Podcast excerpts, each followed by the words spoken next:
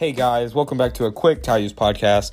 Uh, I know I just posted one, but uh, I'm gonna do another one because uh, I think this needs to be done. I'm gonna do a verse of the day with y'all.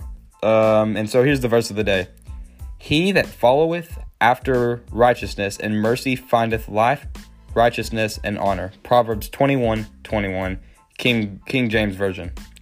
Now, what I think that means is that when if you follow with righteousness and you have mercy and you are just kind-hearted that and that means you will find honor and people will want to be your friend. They'll honor you. They'll be like hey man that guy that guy is respectful. You can or you respectful and they'll respect you also because they'll be like hey man i respect that guy. He he um he's very generous he shows mercy instead of like beating your kids or something, he shows mercy and stuff. So, um, yes, just so um fo- follow with righteousness and have mercy, and then you'll find life and you'll be happy. And again, stay safe out there, be happy, peace, fam.